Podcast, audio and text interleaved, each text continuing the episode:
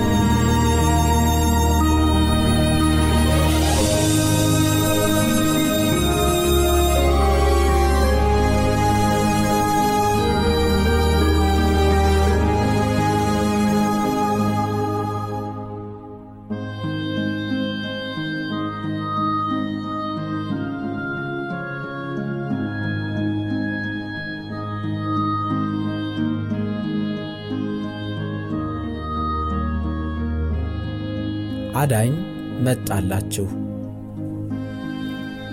የክብር ንጉሥ ሰብአዊነትን ለመላበስ ራሱን ዝቅ አደረገ። ምድራዊ አካባቢውም የከፋና አስፈሪ ነበር። ውጫዊ ገጽታው ትኩረትን እንዳይስብ ክብሩ ተጋረደ። ውጫዊ ታይታን ሁሉ ችላ አለ።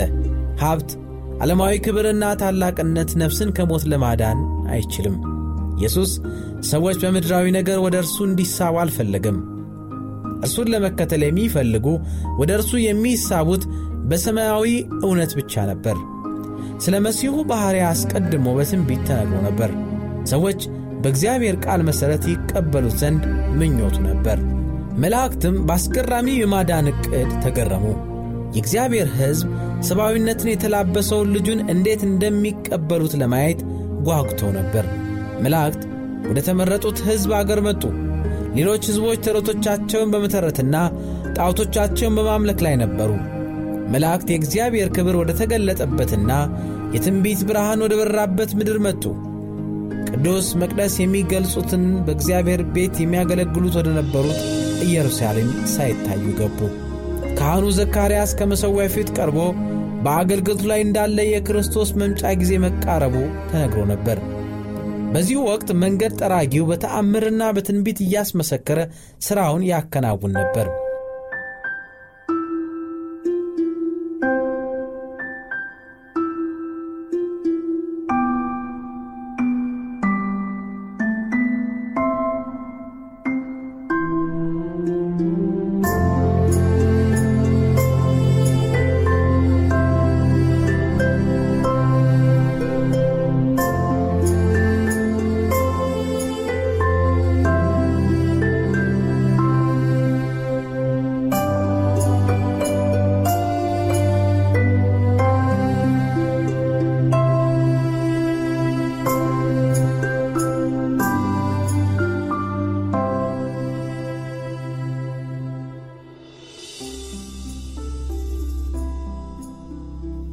የልደቱ ብስራትና የተልእኮ አስገራሚነት በሰፊ ተናኝቶ ነበር። ይሁን እንጂ ኢየሩሳሌም አዳኟን ለመቀበል ዝግጁ ሆና አልተገኘችም። የእግዚአብሔርን የተቀደሰ ብርሃን ለዓለም እንዲያደርሱ የጠራቸውን ሰዎች ችላ ባይነት ሰማያውያን መላእክት በመገረም ተመለከቱ። አይሁዶች ክርስቶስ ከአብርሃም ዘር ከዳዊት ወገን እንደሚወለድ ለመመስከር ተመርጠው ነበር። ነገር ግን መምጫው ጊዜ መድረሱን አላወቁም። በቤተ መቅደሱ ዘወትር ጠዋትና ማታ የሚቀርበው መሥዋዕት ወደ እግዚአብሔር በግ ያመላክት ነበር። በዚህም አኳኋን ለአቀባበሉ የተደረገ ዝግጅት የለም። የሕዝቡ ካህናት፣ መምህራን በዘመናት ሁሉ ደርሶ የማያውቅ እጅግ ታላቅ ድርጊት ሊፈጸም መቃረቡን አላወቁም ነበር። በሰዎች ዘንድ ለመታየት ትርጉም የለሽ ጸሎታቸውን በመድገምና የአምልኮ ሥነ ሥርዓታቸውን በማከናወን ለሀብትና ለዓለማዊ ክብር በመታገል ላይ ስለነበሩ ለመሲሁ መምጣት አልተዘጋጁም ነበር። ይህ ቸልተኝነት ምድረ እስራኤልን አጥለቅልቋት ነበረ። በራስ ወዳድነትና በዓለማዊ ሀብት ፍላጎት የደነደነ ልብ ሰማይን በሞላ ባስፈነደቀው ተላ አልተነካም። ጥቂቶች ብቻ በዐይን የማይታየውን አምላክ ይጠባበቁ ነበር። ለእነዚህ የሰማይ መላእክት መጣላቸው። ለእነዚህ የሰማይ መልእክተኛ መጣላቸው።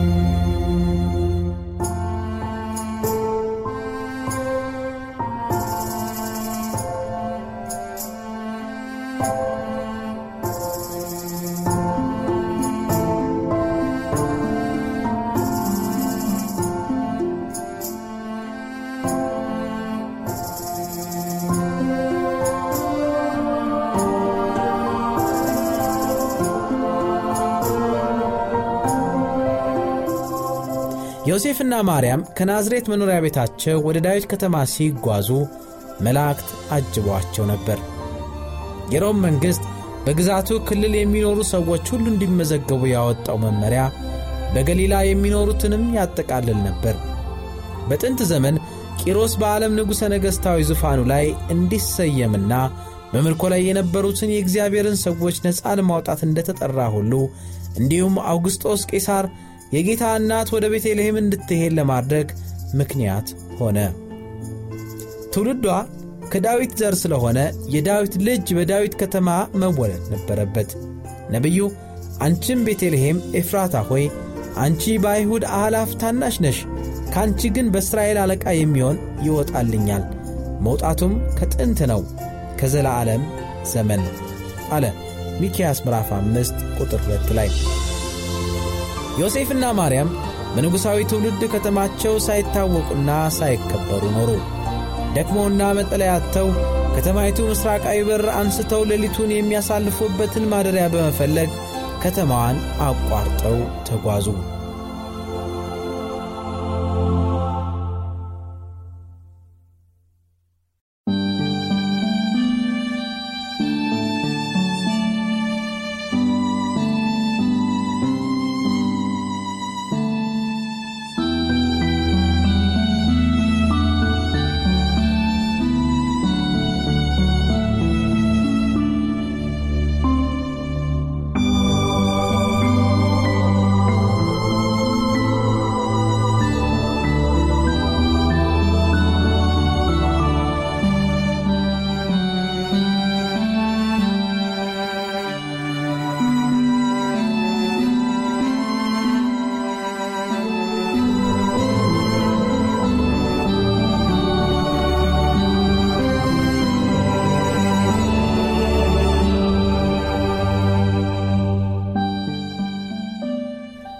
ተጣባ በነበረችው የእንግዶች ማረፊያም ቦታ አልተገኘላቸውም። ለእንስሳት ማደሪያ በተሠራውና ምቾት በሌለው በረት መጠለያ ያገኙ። እዚያም የዓለም አዳኝ ተወለደ።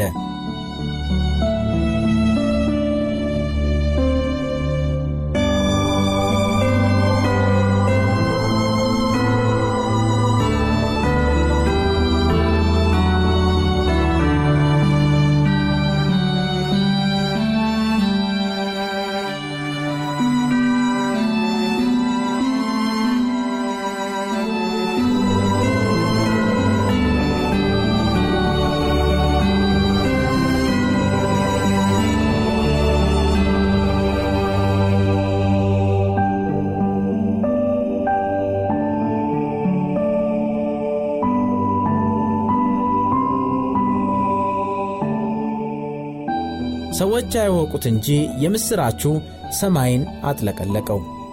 ጥልቅና ከፍተኛ በሆነ ፍላጎት ቅዱሳን ፍጥረታት ከብርሃን ዓለም ወደ ምድር ተሳቡ። ከእርሱ እርሱ ከዚያ በመገኘቱ ምክንያት ዓለም በሞላ በራች። በቤተልሔም ኮረብቶች ላይ ሊቈጠር የማይችል የመላእክት ሰራዊት ተከማቸ።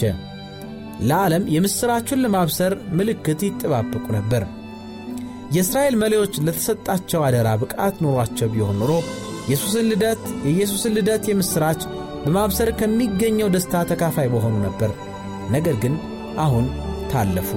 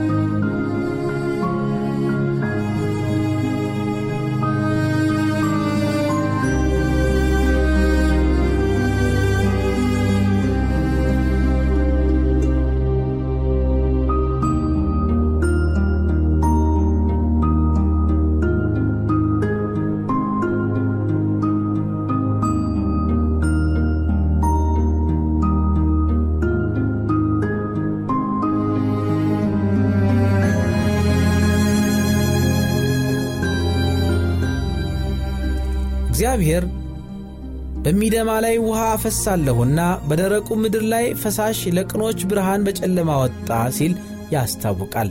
ኢሳይያስ ምዕራፍ 44 ቁጥር 3 ላይ እና መዝሙር 112 ቁጥር 4 ላይ ብርሃንን ለሚሹና በደስታ ለሚቀበሉት እግዚአብሔር ከእግዚአብሔር ዙፋን ብሩህ የሆነ የብርሃን ጨረር ይፈነጥቅላቸዋል። ጎልማሳው ዳዊት በጎቹን ያሰማራባቸው በነበሩት መስኮች ላይ እረኞች ሌሊት መንጋቸውን በትጋት ይጠብቁ ነበር። ጸጥታ በሰፈነበት ሌሊት ተስፋ ስለተደረገው መድህን እየተወያዩ በዳዊት ዙፋን ስለሚሰየመው ንጉሥ መምጣት ይጸልዩ ነበር። እነሆም የጌታ መልአክ ወደ እነርሱ ቀረበ፣ የጌታ ክብርም በዙሪያቸው አበራ፣ ታላቅ ፍርሃትም ፈሩ። መልአኩም እንዲህ አላቸው፣ እነሆ ለአሕዛብ ሁሉ የሚሆን ታላቅ ደስታ የምሥራች ነግራችኋለሁ፣ አትፍሩ። ዛሬ በዳዊት ከተማ መድኃኒት እርሱም ክርስቶስ ጌታ የሆነ ተወልዶላችኋልና አላቸው። ሉቃስ ወንጌል ምዕራፍ 2 ከቁጥር 9 እስከ 11። እነዚህን ቃላት ሲሰሙ የእረኞቹ አእምሮ በክብር ራእይ ተሞላ። ነፃ ውጪው ወደ እስራኤል መጣ። ከመምጣቱ ጋር ኃይል፣ ክብርና ድል ይጠበቃል። መልአኩ ግን ለማዳን ሲል ራሱን ዝቅ በማድረግ ከተገለጠው መድህን ጋር እንዲተዋወቁ ሊያዘጋጃቸው ፈለገና ይህ ምልክት ይሁንላችሁ፣ ሕፃኑን ታገኙታላችሁ፣ በመጠቅለያ ተጠቅልሎ በረት በበረትም ተጋድሞ አላቸው። ሰማያዊ መልእክተኛ ከፍርሃታቸው አረጋጋቸው። ኢየሱስን እንዴት እንደሚያገኙት ነገራቸው። ለሰብአዊ ድክመታቸው በማሰብ ከመለኮት ብርሃን ጋር እንዲተዋወቁ ጊዜ ሰጣቸው። ከዛ በኋላ ደስታና ክብር ሊሰወሩባቸው አልቻሉም። ሜዳው በሙሉ በሚያንጸባረቅ በእግዚአብሔር በእግዚአብሔር ሰራዊት ብርሃን ተንቦገቦገ። ምድር ጸጥ ረጭ አለች። ሰማይም ክብር ለእግዚአብሔር ባሕርያም ሰላምን በምድር ለሰው በጎ ፈቃድ የሚል የሚለውን ዝማሬ ለማዳመጥ ዝቅ አለ። ዛሬ የሰብአዊ ቤተሰብ ሁሉ ያን መዝሙር ምን ነው ቢያስታውሰው? ያን ጊዜ የተነገረው አዋጅና የተዘመረው ዜማ እስከ ዘመን ፍጻሜ ድረስ በመሬትም ከዳር እስከ ዳር ድረስ በጉልህ ያስተጋባል። የጽድቅ ፀሐይ በክንፎቿ ፈውስን አንግሳ ስታበራ ያ መዝሙር በአላፍ ሕዝብ ድምፅ እንደ ብዙ ወንዞች ውሃ ያስተጋባል።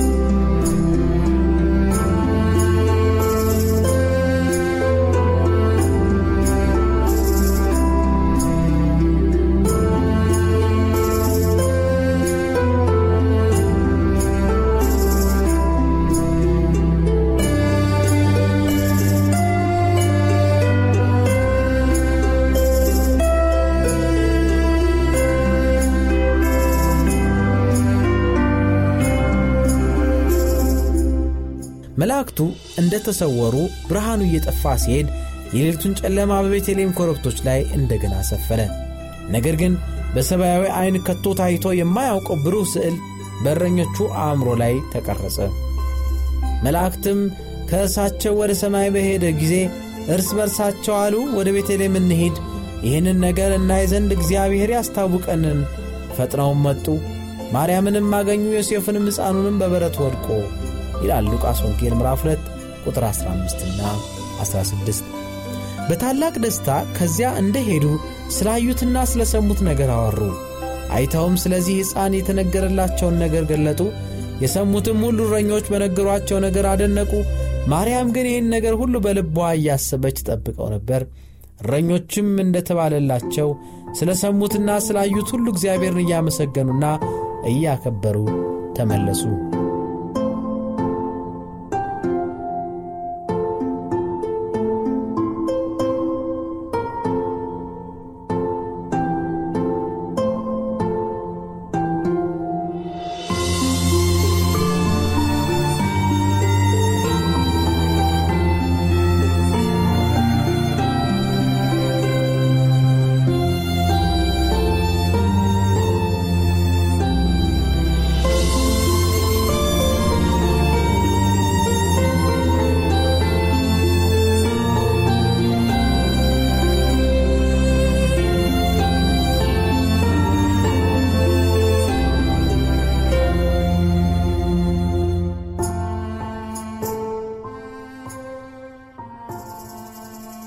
ሰማይና መሬት እረኞች የመላእክትን ዝማሬ በሰሙበት ጊዜ በነበራቸው ርቀት ነው ያሉት። ተራ ሰዎች በቀጥር ሰዓት ከመልእክተኞች ጋር በመስኮችና በአትክልት ቦታዎች እንደተነጋገሩ ሁሉ አሁንም የሰማይ በጎ አድራጎት ተጠቃሚ ሰው ነው። በተራ የኑሮ ጎዳናዎች ለምንመላለስ ሁሉ ሰማይ ቅርባችን ነው። በእግዚአብሔር ትእዛዝ መሠረት የሚንቀሳቀሱትን ሁሉ ከሰማይ አደባባይ መላእክት ያጅቧቸዋል። የቤተልሔም ታሪክ ተተርኮ የማያልቅ አርዕስት ነው። ይህ ታሪክ የእግዚአብሔር ባለጠግነትና ጥበብ ዕውቀቱም እንዴት ጥልቅ ነው፣ ፍርዱ እንዴት የማይመረመር ነው በሚለው ይካተታል። ሮሜ ምዕራፍ 11 ቁጥር 33 መድኃኒታችን ሰማያዊ ዙፋኑን በእንስሳት በረት ለውጦ ያደረገው መሥዋዕትነት የክብር መላእክትን በእንስሳት በረት ያሳዩት የጓደኝነት ድርጊት የሚደንቅ ነው። ሰብአዊ ትምክትና የበቃኝነት ስሜት በእርሱ ፊት ዋጋ የላቸውም። ይህ ራስን ዝቅ የማድረግ ተግባር አስገራሚ ጅምር ነው። በኤደን ገነት አዳም ያለ ኀጢአት በነበረበት ጊዜም እንኳን ቢሆን ለእግዚአብሔር ልጅ የሰውን ተፈጥሮ መላበስ የመጨረሻ ውርደት በሆነ ነበር። ነገር ግን የሰው ዘር በአራት ሺህ የኀጢአት ዘመን ረክሶ በነበረበት ጊዜ ኢየሱስ ሰብአዊነትን ተቀበለ። እንደ ማንኛውም የአዳም ልጅ በዘር ለሚወረስ ነገር ሁሉ ተገዥ ሆነ። እነዚህ ከዘር የሚወረሱ ባሕርያት ውጤት ምን እንደሆነ በአያት ቅድመ አያቶቹ ተከስቷል። የሐዘናችንና የፈተናችን ተካፋይና ከኀጢአት የጸዳ ሕይወት በመኖር ምሳሌ ሊሆንን በማሰብ እንደዚህ ያለውን የዘር ውርስ ይዞ መጣ። በእግዚአብሔር አደባባይ በነበረው ማዕረግ ምክንያት ሰይጣን ክርስቶስን በሰማይ ይጠላው ነበር። ሰይጣን ከነበረው ማዕረግ በተሻረ ጊዜ ክርስቶስን የበለጠ ጠላው። ኀጢአተኞችን ለማዳን ቃል ኪዳን በመግባቱም ጠላው። ሆኖም እግዚአብሔር ሰይጣን ግዛቴ ናት ወደሚላት ዓለም ልጁን የሰብአዊነትን ድክመት ተላብሶ ራሱም ለመከላከል እንደማይችል ሕፃን ሆኖ እንዲመጣ ፈቀደ። እንደ ማንኛውም ሰብአዊ ፍጡር የሕይወትን ችግር እንዲጋፈጥና ሽንፈትንና የዘላለም ጥፋትን ሊያስከትል የሚችልን ተጋሎ እንዲቋቋም ላከው። ሰብአዊ ፍጡር አባት ለልጁ ይራራል። የልጁን ፊት ተመልክቶ በሕይወት ሊደርስ የሚችለውን አደጋ ሲያስታውስ ይሰቀጥጠዋል። ውድ ልጁን ከሰይጣን ኃይል ለመከላከል ከፈተናና ከአደጋ ሊጠብቀው ይወዳል። ለልጆቻችን የሕይወት ጎዳና እንዲሰምርላቸው እግዚአብሔር አንድ ልጁን እስከ አስከፊ ግጭትና አስፈሪ አደጋ ሁሉ ጋር እንዲጋፈጥ ላከው።